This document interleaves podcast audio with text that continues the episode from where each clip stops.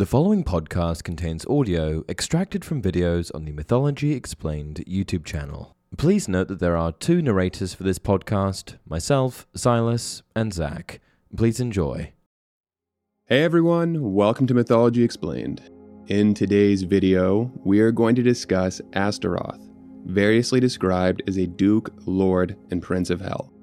He purports to have played no part in the fall of the angels and to have been unjustly condemned. He appears as an angel, but even in endeavoring to appear as such, his fiendish nature can't be completely concealed. The angelic appearance he maintains gives him a look both foul and unsettling, and the stench of his breath is so repulsive as to be perilous. As well, the fact that he holds a poisonous serpent and rides around on a monstrous dragon hardly helps to legitimize his pretense. We are going to begin with the work of Johann Weyer, which will piece together Astaroth's demonic profile, what he looked like, what his power was, and what danger he posed to the conjurer. After that, we'll explore his origins, getting into the Bible and Near East polytheism. And finally, we are going to go through many of the demonic hierarchies in which he features. Alright, let's get into it. Johann Weyer was a Dutch physician, occultist, and demonologist, known for his seminal work on demonology, False Monarchy on Demons. This text was an appendix to his larger work on the tricks of demons, published in the mid 16th century.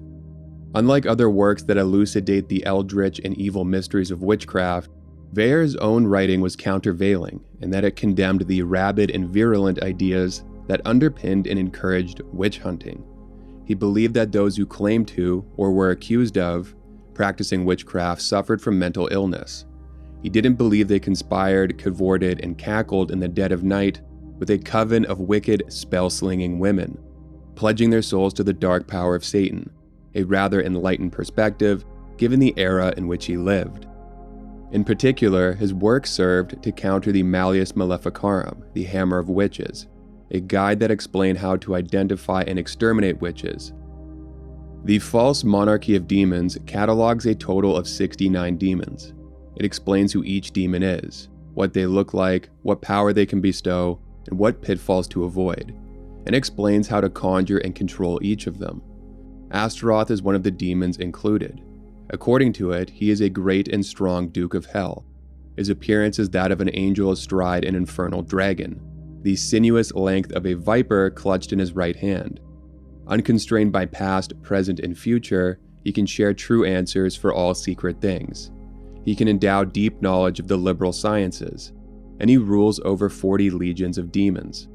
Regarding the fall of the angels cast out of heaven after they rebelled against God, he claims no culpability. That what happened, his turning away from God and the sorry state of his existence, was not his fault. I've read that he pretends not to share in the sins of his brethren, and that he affects the air and appearance of a beautiful angel. Though mostly his forced angelic form is described as foul and repugnant, with fetid breath. In fact, his breath was so intolerable that special instruction, holding up a magical silver ring close to one's face, was given to mitigate the miasma. With Weyer's work delved into, we are now going to turn our attention to the Bible, specifically the book of Judges. The book of Judges is the seventh book of the Old Testament. It covers the time between the Israelite conquest of Canaan, described in the book of Joshua, and the advent of the Israelite monarchy, for which Saul was the inaugural king, the establishment of the kingship described in the book of Samuel, Samuel being the name of the prophet who anointed Saul when he ascended to the throne. The book of Judges describes a cyclical pattern of events that transpired in the intervening time between conquest and kingship. This pattern can be broken down into four parts that played out in the same sequence over and over again. They are 1. The Israelites fall into sin and idolatry, worshipping false gods. 2. God allows them to be subjugated by neighboring powers as a result of their sins. 3. The Israelites repent and cry out to God for help, and four, God raises up a judge to deliver the Israelites from oppression and lead them to a period of peace and prosperity. In the context of the book of Judges, the judges weren't gavel wielding arbiters of law who proclaimed verdicts of guilt and passed sentences. No, they were leaders chosen by God to galvanize the Israelites, overcome their enemies, and bring them back to the righteous path. There's a few passages in the book of Judges that describe the Israelites breaking their covenant with God by worshiping false gods. One of these false gods is Ashtaroth, as can be seen in Judges 2:13, which reads, "And they forsook the Lord and served Baal and Ashtaroth." Baal and Ashtaroth were Canaanite gods. Canaan was a strip of land on the east coast of the Mediterranean. It was a region that encompassed many city states. And though the people who lived there weren't ethnically homogenous, most were Semitic speaking people. It was, according to scripture, the land promised to the Israelites by God, and was where the Israelites journeyed to after their exodus from Egypt, eventually arriving decades later. In the Old Testament, Baal and Ashtaroth are portrayed as false gods, and later, in Christian demonology, both of them became the antecedents of prominent demons. Baal was a weather and fertility god, and it is theorized that he was a precursor for the demon prince Beelzebub. Ashtaroth, another name for Astarte, was a goddess of war and love, and it is theorized she was a precursor for the demon lord Astaroth. And now that we've seen how Ashtaroth became Astaroth, going from pagan god to false god to demon, we are going to spend the rest of the video on various demonic hierarchies in which Astaroth features. The first work is the Book of Abramelin, a famous grimoire supposedly written by Abraham of Worms, a Jewish traveler from Worms, Germany, in either the 14th or 15th century AD. As the story goes, he traveled to Egypt, where he purportedly was taught magic by an Egyptian mage named Abramelin. The book consists of the esoteric knowledge and arcane practices he was shown. According to it, attached to each person is a guardian angel and a malevolent spirit. Humanity exists at the nexus between absolute good and absolute evil, so within each person is the power to strengthen either side, falling prey to sin and wickedness, or becoming a champion of virtue and righteousness. For a person to exploit that which is lower and evil for their own benefit, and not sacrifice their immortal soul in the process, they must first commune with and come to understand that which is higher and good. Here's the passage that explains what happens once this is achieved. From this, it results that the magnum opus propounded in this work is, by purity and self denial, to obtain the knowledge of and conversation with one's guardian angel, so that thereby and thereafter we may obtain the right of using the evil spirits for our servants in all material matters. The most powerful evil entities that can be summoned and subjugated are the four superior spirits, also known as princes, and the eight sub princes. Their grouping of four and then eight constitutes the upper echelons of the demonic hierarchy. The four princes are Lucifer, Leviathan, Satan, and Belial.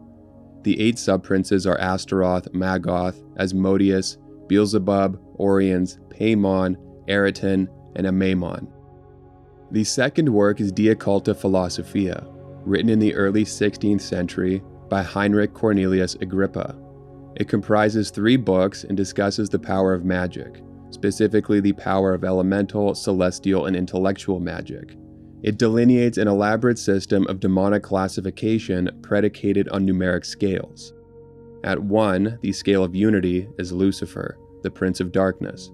At 2, the scale of binary are Behemoth and Leviathan the biblical beasts, respectively, of land and sea. At three, the scale of ternary are Alecto, Megaera, and Tisiphone, the Furies, and so on. At nine, the scale of novenary are the nine princes who rule over the nine demonic orders. Astaroth rules over the calumniates, people who make false and defamatory statements, including inquisitors and accusers. The third work is Admirable History of the Possession and Conversation of a Penitent Woman, written in the early 17th century by Sebastian Michaelis, a French inquisitor and theologian. It gives an account of the possession of a nun, Sister Madeleine, and of her exorcism, which Michaelis himself performed. The hierarchy expounded by Michaelis was relayed to him during the exorcism. It has two salient aspects, one structural, the other incidental more defining than the rest. The structural aspect is that Michaelis' demonic hierarchy is predicated on the angelic hierarchy of Pseudo Dionysius. According to Pseudo Dionysius' treatise, The Celestial Hierarchy, angels are organized into nine choirs. The highest choir is closest to God's throne and is most concerned with heavenly affairs and the divine, namely, exalting God, understanding His will, and communicating His will to the lower choirs, beginning a cascade of divine illumination. The lowest choir, that of the angels, is closest to earth and most concerned with earthly matters. They are the spiritual agents directly involved in implementing God's will on earth, bringing it to flower on the mortal plane. A common interpretation is that power possessed by an angel is commensurate with the rank of their choir, meaning the higher the choir, the more powerful the angels it comprises. What Michaelis does is use the pseudo Dionysian model to ascribe power and prominence to demons. The higher ranking an angel was pre fall, the higher ranking they become post fall in the demonic hierarchy. Michaelis breaks down his classification system into three groups. The first group corresponds to the first three angelic choirs, the three angelic choirs closest to God's throne, which are the seraphim, the choir closest to God, the cherubim, the second ranked choir, and the thrones, the third ranked choir. Moving on from structure, the incidental aspect is the type of temptation each demon is most closely associated with, and the saint each demon is most strongly opposed by. To tie everything together, we'll quickly go through an example from the three choirs that make up the first group. Beelzebub was a prince of the seraphim. He tempts people with pride and is opposed by Saint Francis. Berith was a prince of the cherubim. He tempts people towards violence and blasphemy and is opposed by St. Barnabas. And Astaroth was a prince of the thrones. He tempts people with sloth and is opposed by St. Bartholomew. And that's it for this video. If you enjoy the content, please like and subscribe. Thanks for watching.